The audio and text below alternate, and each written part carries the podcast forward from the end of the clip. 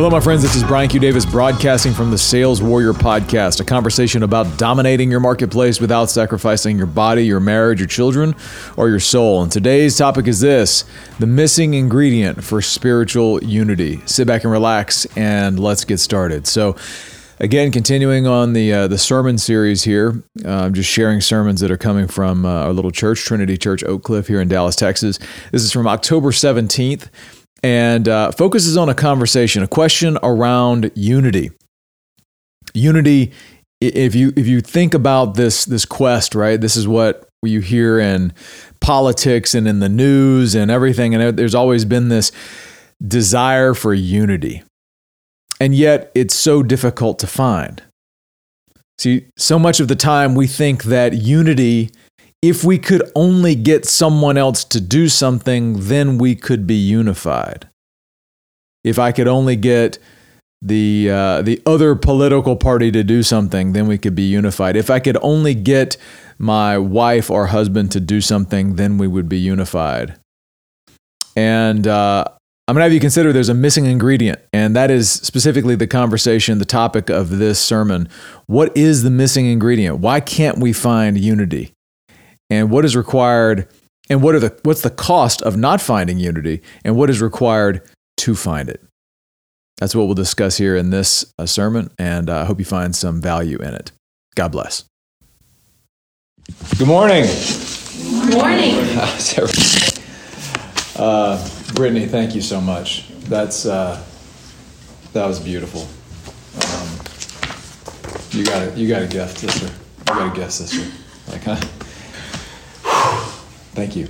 Don't make me cry. No, it's okay. I'm gonna cry too. Um, first, I just want to um, I just want to say a couple prayers for some folks that are that are sick right now and that uh, have been on, our, on my heart that have just come into my my field in the last uh, 24, 48 hours. We're just going to bring those up. I have a list here. Um, just join me in prayer for these all these folks. Uh, Lord, uh, first of all, thank you for again this time and space where we get to gather in your name with brothers and sisters to do what you commanded us to do to worship, to pray, read your word, read it out loud, and join together in the pursuit of spiritual harmony, brothers and sisters, and you. Lord, this morning I'd ask that you, uh, you, you be with little Roger and Linnea um, and Orly, our, our buddy. Uh, just, just heal them, surround them with your spirit, comfort them get rid of any kind of sickness and let the recovery be rapid. Lord, I want to also thank you for uh, freeing Brittany of this uh, this this migraine. Amen. What a joy! What a way to see you work, uh, Lord. I want to thank you for uh, for a, a, brother of mine, uh, Jason Brangers, just for him being able to rest this week, and I ask that his health continues to improve. Um, I just for some requests for a distant brother, Jessica and Joseph, and that they be comforted our brother Daniel and Bethany, who we're happy to see, um, that they be supported in, uh, in all the new chapters they have coming.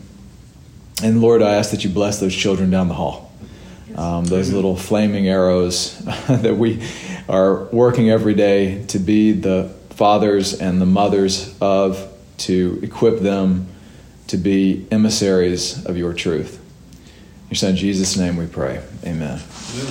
All right, so uh, yesterday we had our, our little um, uh, walk and talk down by with God down by the Trinity River, and we had a guest, and it was beautiful. And Andrew, if you happen to see this, thank you, brother. Um, he uh, we, had a, we had, a, had a new person come come with us, and he left me with this, and I was thinking about it as I was thinking about this room today and what we're doing here. He said the takeaway that he spent like he spent we spent an hour just just being with God in the Scripture, and he came back and he said you know, the thing I'm left with is that the gospel is going to grow no matter what. Amen. Whether we're asleep or we're awake, the gospel is going to grow. Right? We're not the growers. We're not the ones that make the make it go from seed to sapling. We're just the planters. We get the opportunity to be the ones that plant. So, uh, as we're commanded, that's what we're going to do today. We're going to plant. We're going to plant some seeds. We're going to plant some seeds in the hearts of the brothers and sisters that are here to hopefully equip you as you go forward into the next week. And then the, the, the, that this message, whoever it meets online, whenever it meets them, um, that it equips you too. And it, uh, it may be uh, it may be years from now. Um, we never know. Um, but and on that note, Papa Ron had a powerful revelation the other day, yesterday too. As we were standing there, the sunrise, the sun was coming up, and the shadows were very long. And he said, "You know, it looks like my shadow is like hundred yards long." And he said, "What this what this revealed to me is a reminder of that the closer we stand to the light of Jesus Christ, we have no idea of the length of the shadow that's going out. Amen. We'll never see it all. So again, just even on the online with the power of online and uh, online media, you never know how far uh, the conversation that we're getting to share here today, who it might reach, when it might reach them one day. So um, the gospel will advance. But I'm going to start with something, and I'm going to give you a. It's kind of a pop quiz. It's kind of a you know pay attention. Um, you know, be on your feet. See if you see if you catch this. I pledge allegiance to my flag and my republic for which it stands, one nation, indivisible, with liberty and justice for all. Something missing?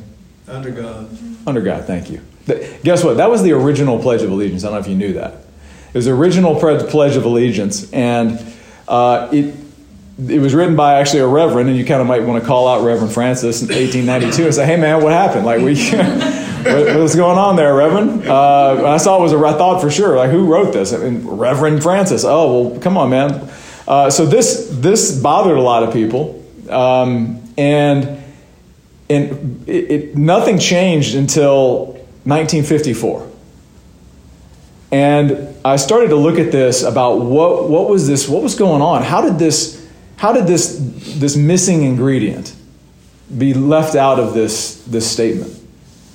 And I don't know how that happened. I don't know how it, how it happened, but I can tell you the story of how it got back in. Uh, and before 1954, apparently there had been a lot of efforts to put under God back in the Pledge of, Pledge of Allegiance. They all had failed. Um, the final successful push came with Greg, uh, Reverend Greg Doherty. And what had happened, he was a pastor in Washington, D.C., and there was a tradition that, that, the, uh, that the presidents would go on, uh, they would honor Lincoln's birthday by attending church services where Lincoln attended. And so on February 7, 1954, President Eisenhower was sitting in Lincoln's pew in that church. Um, the church's pastor, Reverend Doherty, delivered a sermon based on the Gettysburg Address entitled A New Birth of Freedom, and he argued that the nation's might not might uh, nation's might would lay in the arm in the arms not in its arms, not in its military, but in but rather in its spirit and higher purpose. Well, this resonated with uh, President Eisenhower. In fact, the uh, the Reverend said from his sermon. He said, There was something missing in the pledge, and that which was missing was the characteristic and definition, the defi- definitive fa- factor in the American way of life. He cited Lincoln's words from the Gettysburg Address, which were this is Lincoln that these dead shall not have died in vain, that this nation under God shall have a new birth of freedom, and that the government of the people, by the people, for the people, shall not perish from this earth. Well, President Eisenhower heard that.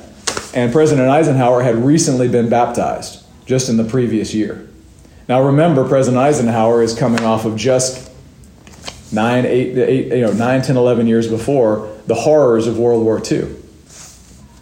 Uh, he responded enthusiastically when he heard this message. And the very next day, he went and made a motion to, uh, to have under God added to the Pledge of Allegiance, and it passed. And he had a statement where he said, "From this day forward, the millions of our millions of our school children will uh, will daily proclaim in every city." Uh, in this way, we are reaffirming the transcendence of religious faith in America's heritage and future. In this way, we shall constantly strengthen those spiritual weapons which forever will be our country's most powerful resource in peace or war. Amen. That's kind of hard. The, the phrase under God was incorporated on June 14, 1954. So I'd have you consider, like, I was thinking about this. What, what, what was it where you have Lincoln and he's saying, he's acknowledging in a place, he's acknowledging under God. And then you find Eisenhower and he's acknowledging under God. What was, what was the commonality between these two things? And if you, I was like, well, they had both just gone through horrific wars right? They had both just been witness to horrific division. On one hand, division inside of our country, on another hand, division across the entire world. Where, frankly, the failure to acknowledge the fear of God and be under God had led to horrific catastrophe. Where these leaders of men had come to a place where they said, Look, the only thing I know to do, perhaps the only thing, if I do anything, I'm going to point people to be this country and what we're doing be under God. It's the response that both of them had when things got the worst. Their response was under God. That is a fear of God. Amen. And we're going to talk about the unifying power of that fear today, because that's what Paul has for us, among other things, in Philippians. So, Lord, join me. Lord, uh, thank you again for your scriptures. Thank you for uh, thank you for your apostle Paul, who wrote these things down so that we might have them now. Uh, thank you for the Holy Spirit that breathed through these words, through your prophet and your apostle Paul, um, to bring these things all the way forward to us today, that we might be able to bring uh, what you have for us into 2021, into our homes, into our marriages, into our relationship with you. Your son Jesus' name we pray. Amen. So last the, two weeks ago, before the wonderful and gracious visit from Pastor Brandon, um, we had a conversation around where do Christians unify, and if we get to take a running start, we were in Philippians 21, uh, 27, where uh, and yeah, where he, where Paul was talking about uh, he was looking for them to stand firm in one spirit with one mind, striving side by side for the faith of the gospel, and there was an acknowledgement that that it has been granted to you for that you should suffer for the sake of Christ. That that in that suffering, we talked about this idea of common suffering, where suffering in for in and for the sake of Christ is where as a place where Christians can unify. It's not in the win, as I talked about in the rugby game. It's in that it's in the struggle. If you're not in the game, you don't have anything to win. So that's the place that we can unify, is in that struggle, in those common places that we find ourselves. When we find ourselves on the side of Christ, we are immediately going to be marginalized and persecuted. And in that struggle, in that struggle, we can find unity with our brothers and sisters in that place. But it goes beyond that. Because as we move on to chapter 2, which is where we're going to be today, chapter 2, verses 1 through 11. Um, we can see that the that the unity that's required requires another level of, of, of awareness. But what happens, before we move there, what happens when we have a lack of unity? When we think about a lack of unity? Well, I mean, we could point to what Eisenhower and Lincoln dealt with, which was mass destruction at a global or national scale. But when we think about the common struggle that we might all be in right now, it may not be. We're obviously not at war per se right now. We're not dealing with that type of conflict. But have, you know, we all know that we have some level of conflict somewhere in our lives all the time.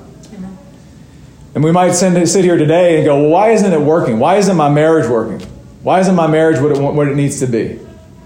Why isn't the relationship with my children what I feel like it should be? Why is there conflict there? Perhaps I'm struggling physically, like there's something that's going on, right? We, Brittany experienced this. She's in a war with a migraine. That, fortunately, that was released. Um, maybe your business, or maybe just even your purpose. You're just at war with that. What do I do right now? Where am I supposed to go with my life? What's going on with my business? The sales are up, sales are down. It's conflict. I Have you considered that this missing ingredient, when this missing ingredient of a fear of God is not present in that part of your conversation, you're going to be in a loop. A constant struggle that's a constant loop. That's frankly where the unbeliever finds themselves for years and years and years. They don't have a way out. They just find themselves in this loop. And what it looks like, and the most, most, uh, most illustrative symptom of this, is this, this posture that says, well, if only someone would, then I could. If my wife would just, if my husband would just, if my kids would just, then I could. If the government would just do this thing, if my business would just, if my boss would just, if those people over there would just do this thing, then I could. You guys feel me on this? You guys, you guys like, this is everywhere. This is our culture now. Is everyone looking over there and trying to make someone else do something so they can then do what they think they need to do? Amen. What's the word for that? That's called victimhood. Victimhood. It's a victim mindset. Victim mindset is when, when you require others to do something so that you can rise, so that you can move to a better place. Have you considered that victimhood is an act of self worship? It's self worship. It's back to Papa Ron's favorite saying worshiping our, contemplating our navels, or the biblical version, worshiping our bellies, which is later here in Philippians. Um, look, we know this culture, this, this, this mindset, this victim mindset plays, is playing out heavily across our culture right now, saying everyone must do something so I can. It's the mindset that leads to horrific numbers of aborted babies. Me over him or her. That's a, that's a victim mindset. That's a self mindset. It's the same mindset that says, well, the Bible's, you know, we got to interpret. Probably translated. Probably some things that. It's this discussion that says, well, you know, the Bible is, you know, is it's probably got some stuff in it, and it's the view of God that says, well, you know, God isn't powerful enough to make sure that exactly His word is transmitted. Amen. What's the negative effect of on your spiritual life from this mindset? Again, you stay in a loop, worshiping yourself with a mindset on earthly things. And what, hap- what can start with a moment of that in a day or a morning can turn into days, weeks, months, years. And it might not be your whole life, it might just be one area. And that's probably where most Christians find themselves is that, you know, at large, I'm not I'm, I'm, I'm able to recognize I've been redeemed, but, but there might be some little place where the enemy's got you in a loop about, well, I'm a victim over here. I'm waiting for them to do something. The question is, what are you going to do? Like, how long are you going to stay in that loop? Because one day you're going to have to be evaluated before Christ. And all the scoreboard's going to come up. And you're going to be able to go, well, I was a victim over there for a while, but then thank God I killed it. Or there's some people that go their whole life and they stay a victim their entire life in some area. And they're going to have to account for that. O ye of little faith. So, my question is how long in that area, if you've got that area, which raise your hand if you do, are you going to stay focused on them instead of a fear of Him? This is why this happens the lack of a fear of God in that area. What do we mean when we say fear of God? Awe, reverence, respect. Amen. Hard to wrap our little tiny human minds around. Really hard to really get that. You have to, I mean, that's frankly, that's one of the reasons like we go on these little walk and talks on Saturdays, is just simply to get space, like space just for a moment to hear. And, and, and literally, we are physically moving, for the gentlemen have come with us, like we literally go to a place of big space. That's not accidental. That's just, it's meant to try to just get in the same kind of universe of, of the, the, the immensity of God. But we're told, we're told like this equation, this equation for unification is found in the fear of God. Proverbs 1 7 says, The fear of the Lord is the beginning of knowledge. Fools despise wisdom and instruction. Deuteronomy 10 12. And now, Israel, what does the Lord your God require of you? Here it is. But to fear the Lord your God, to walk in all his ways, to love him, to serve the Lord your God with all your heart and with all your soul. So this, this fear is foundational. And without it, we can never expect unity.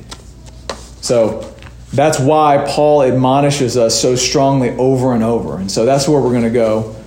We are going to get to Philippians right now. So we're going to start off there in uh, Philippians chapter 2, uh, verse 1. We're going to just take it uh, piece by piece. But what you're going to see here is there's three, three components to this. Really, four. If I can get my notes. Is first we've got this encouragement to unity. And then we've got some instructions. And then we've got an example. And then we've got the guarantee. And we're going to walk through what those look like. So uh, join me in chapter 2, verse 1. And remember, Paul is speaking to the church of Philippi, encouraging them.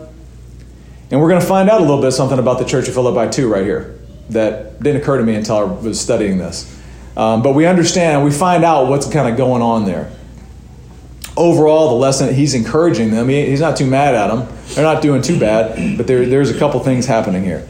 So, if there is any encouragement in Christ, any comfort from love, any participation in the Spirit, any affection and sympathy, complete my joy by being of the same mind, having the same love, and being in full accord and of one mind.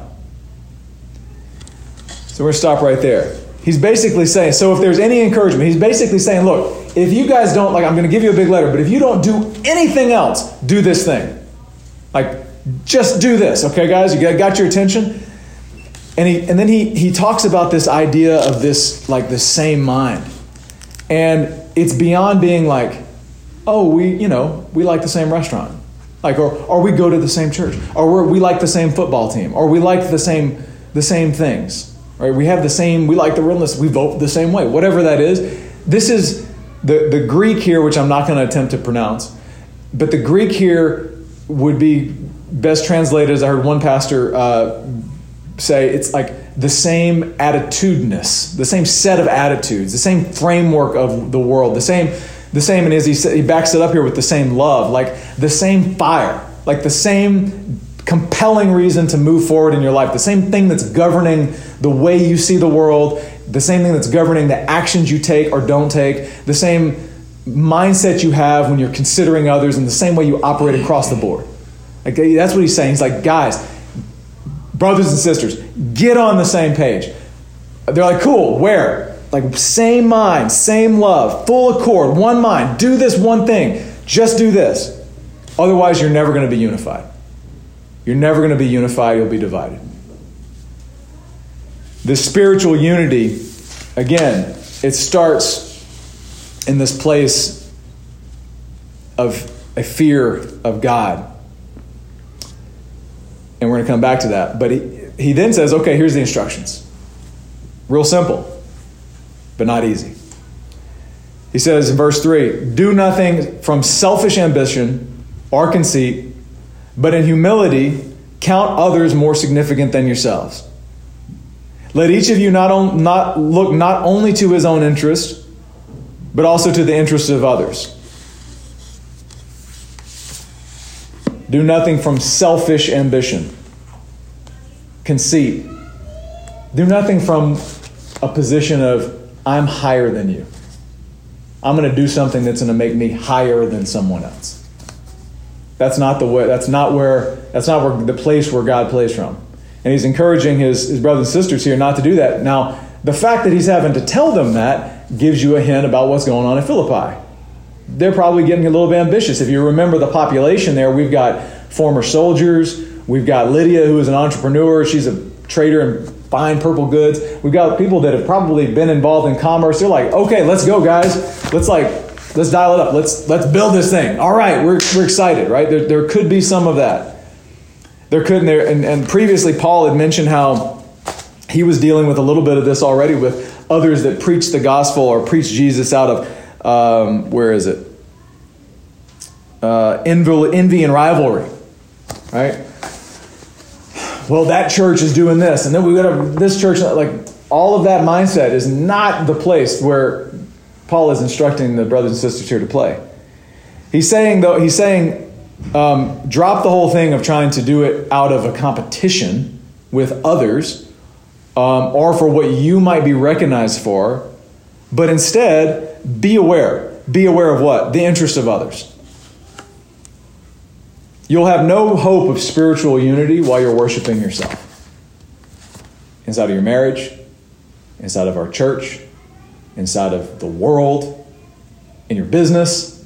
Like, forget about it. That's between Christians, that's between believers. We've got a different conversation with those that are not believers. We got, like, we're not going to be unified with them. We've got a different mission for them. But for brothers and sisters inside of our marriages, I mean, the place that comes, like, is home at the closest is right there is the spiritual unity between husband and wife. That model. So, my question would be like, where right now in your in, in your life are you playing the victim? Like, where is that place? Consider it. Like, there's some place we all have it. It's not a, not a beat down. It's just we all have that. And it's a place where we need to go work. Like that's what Paul's telling them. Go look there, right? Um, and consider the consequences of maintaining that mindset.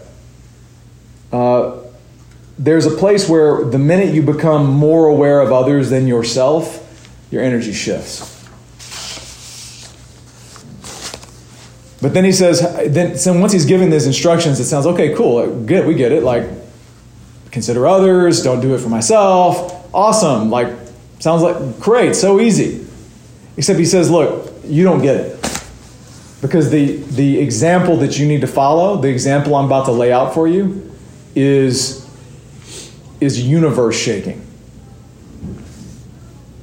You've got to recognize number one, who did this, and number two, what he did.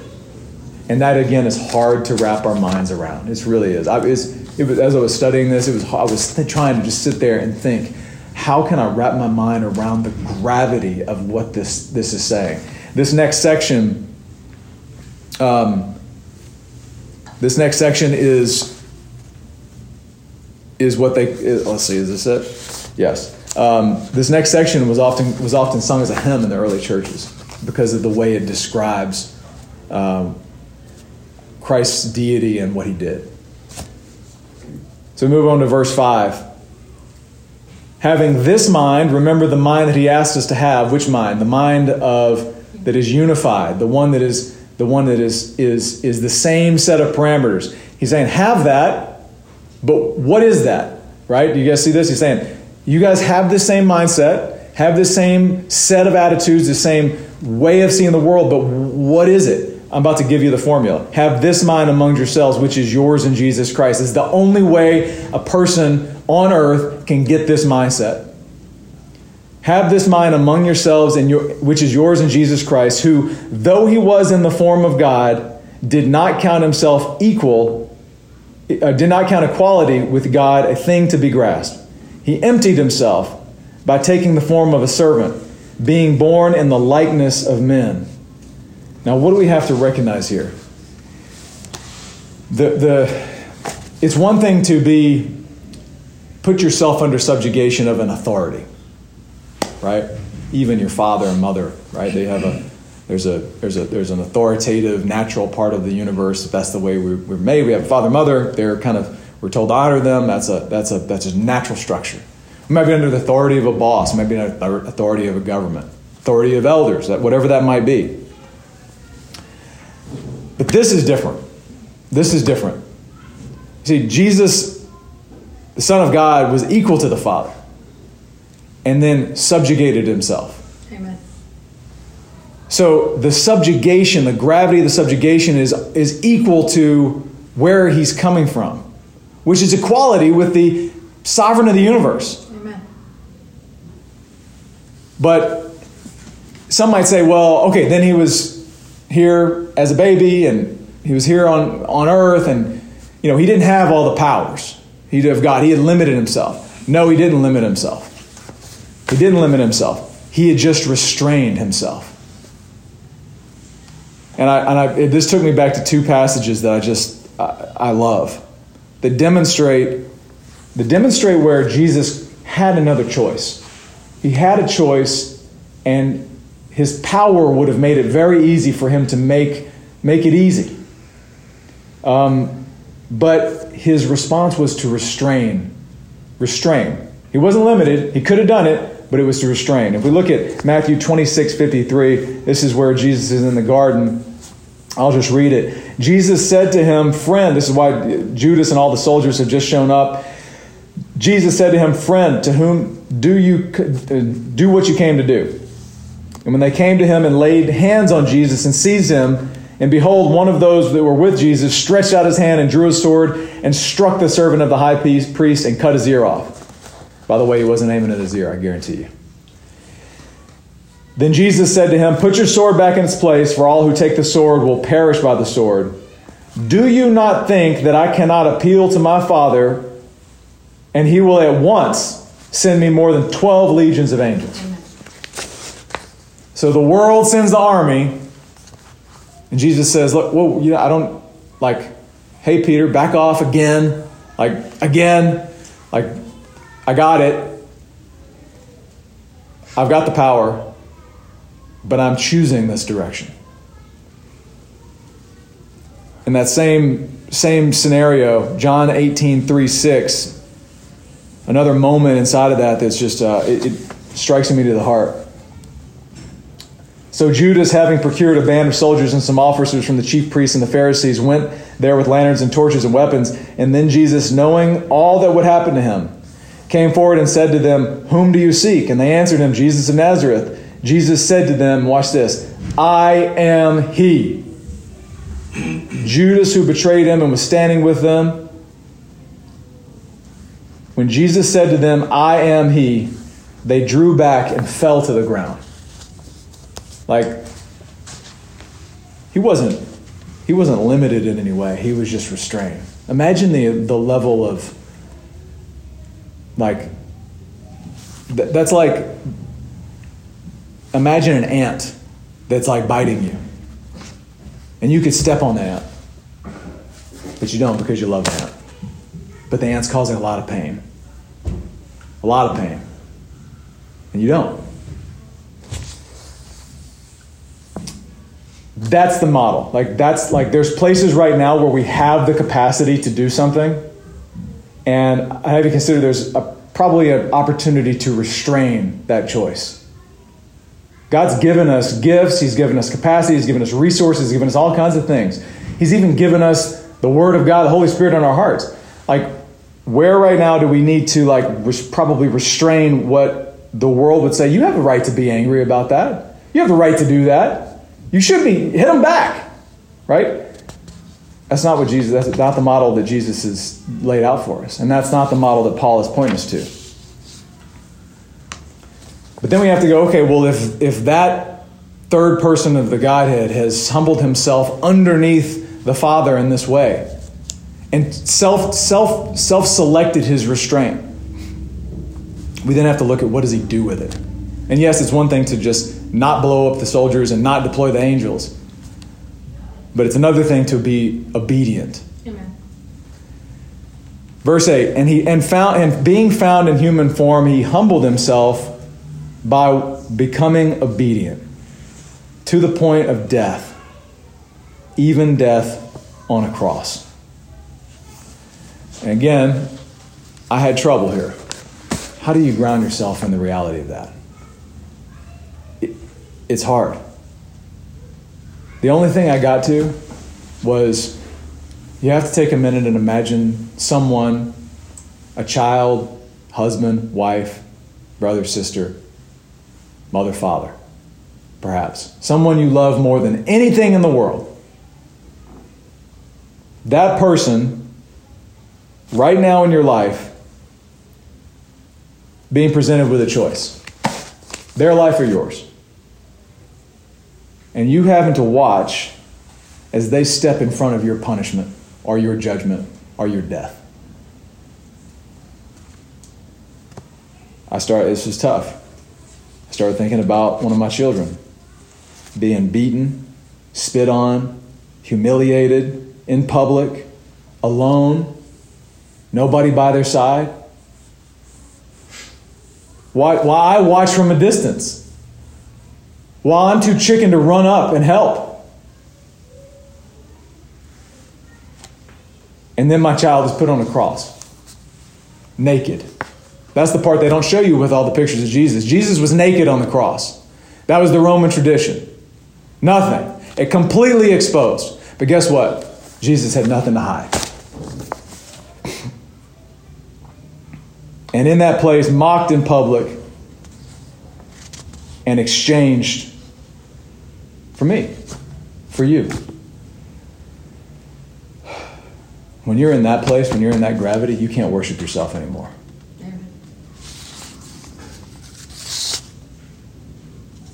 Thank you, Jesus. Thank you, Jesus, for that moment, for going to war for us. But then comes the joy. What's the, what's the Father's response to that level of obedience? Well, any, any of us that have, have children, we all, everybody here has children. Okay, I can say everyone here has children. What is the response of a parent when your child is like 100% obedient?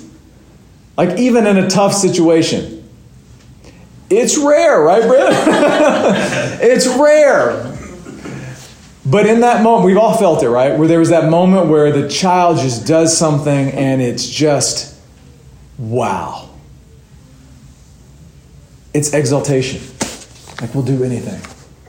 It's the bit. it's the there's that's why God that's one of the reasons God gives us children is so we have a tiny ounce of what it's like to be Him. Right? We're most of the time running around, banging the walls, hurting ourselves, knocking people over, being crazy, not listening, running off the cliff. Like that's God looking down at us like I'm just the same way, man. Like you're just the same. Yep, you're just the same way. But then there's that moment where our child is obedient and, he, and, and they come to us and they thank us for something. Amen. They come say, Thank you, Papa. Thank you for reading me that book. Thank you for that toy. Thank you for spending time with me. Thank you for that thing. And then they then they then they, they do the thing. We say we ask them to do something and they just do it. Rare, but isn't it a great feeling? Let's watch the father's let's watch the father's response to the son right here. Verse 9. Therefore God has exalted highly exalted him and bestowed on him the name that is above every name so that at the name of Jesus every knee shall bow in heaven and on earth and other under the earth, and every tongue confess that Jesus Christ is Lord to the glory of God the Father. Amen. Amen. What does that mean? First of all, he's gone from the lowest place in human history to the highest place in the universe. The pathway to the highest place in the universe was through the pit through the willingness to go to war for those he loved, those that hated him, and he still did it. He still climbed that hill. And God loved that obedience because God said, You're the only one that can do it. He asked for this cup to be passed from me. God said, You're the only one that can do it. And He did for us, 2021, the brothers and sisters sitting here, for those listening. He did that. And God loves him for it. He loves his son.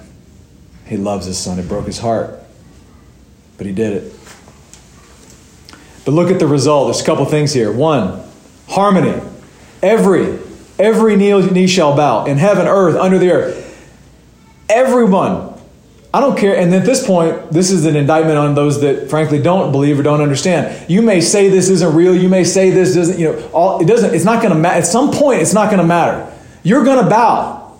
Your tongue is going to confess, I was wrong. I don't want to be on that side. That's why we're planting seeds. That if you're hearing this at some point in the future, like this is why you this is where the urgency comes from.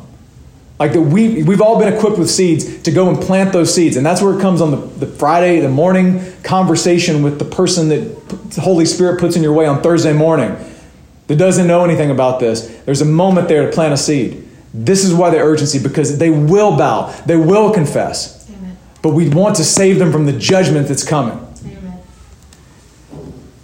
But there will be harmony, and they will be under the authority of the king. So, how do we put this into action? Again, I'd encourage you, ask yourself where's one place that I'm going to make a commitment to stop worshiping, my, worshiping myself in my victimhood? I'm just going to stop. I'm going to flip the script. No longer a victim. I'm going to own it. I'm going to let that situation that might be tough push me to Him. Lean on Him. And what's one thing you can do in the next 24 hours to put that thing under God? What's one thing that you can do in the next 24 hours to put your marriage under God? Number one for married couples.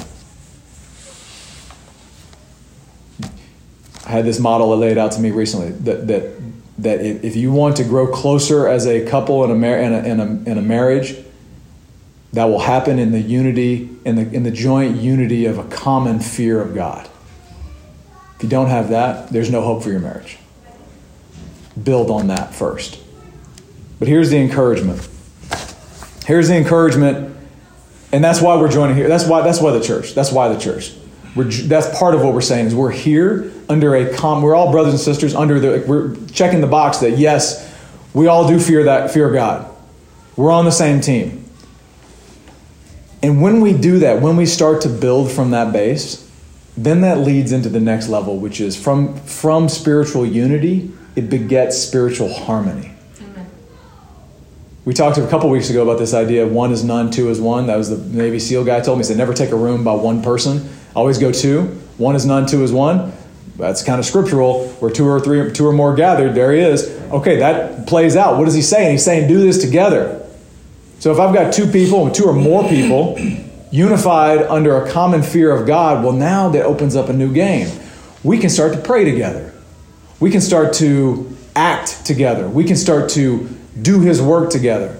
We can start to be in a harmony the way music works we can start to it's not it's not this thing where we're in conflict we're in harmony and as that song goes out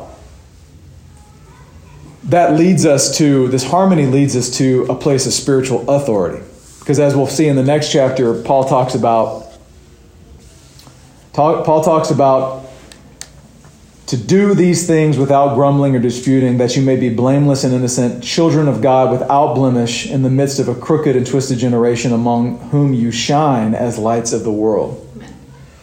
That spiritual harmony leads to a spiritual authority that we are called to bring into the world. Called to be and breathe the light of Him into the darkness, into those that don't know Him, and into those perhaps that do know Him, but then just need the encouragement and need the love. To bring back into a place of spiritual unity. And frankly, if you boiled the whole thing down, that's what we're trying to do right here in, the, in Trinity Church. Spiritual unity, begetting spiritual, spiritual harmony that, that equips us to take his spiritual authority out into the world. So, wrap this up.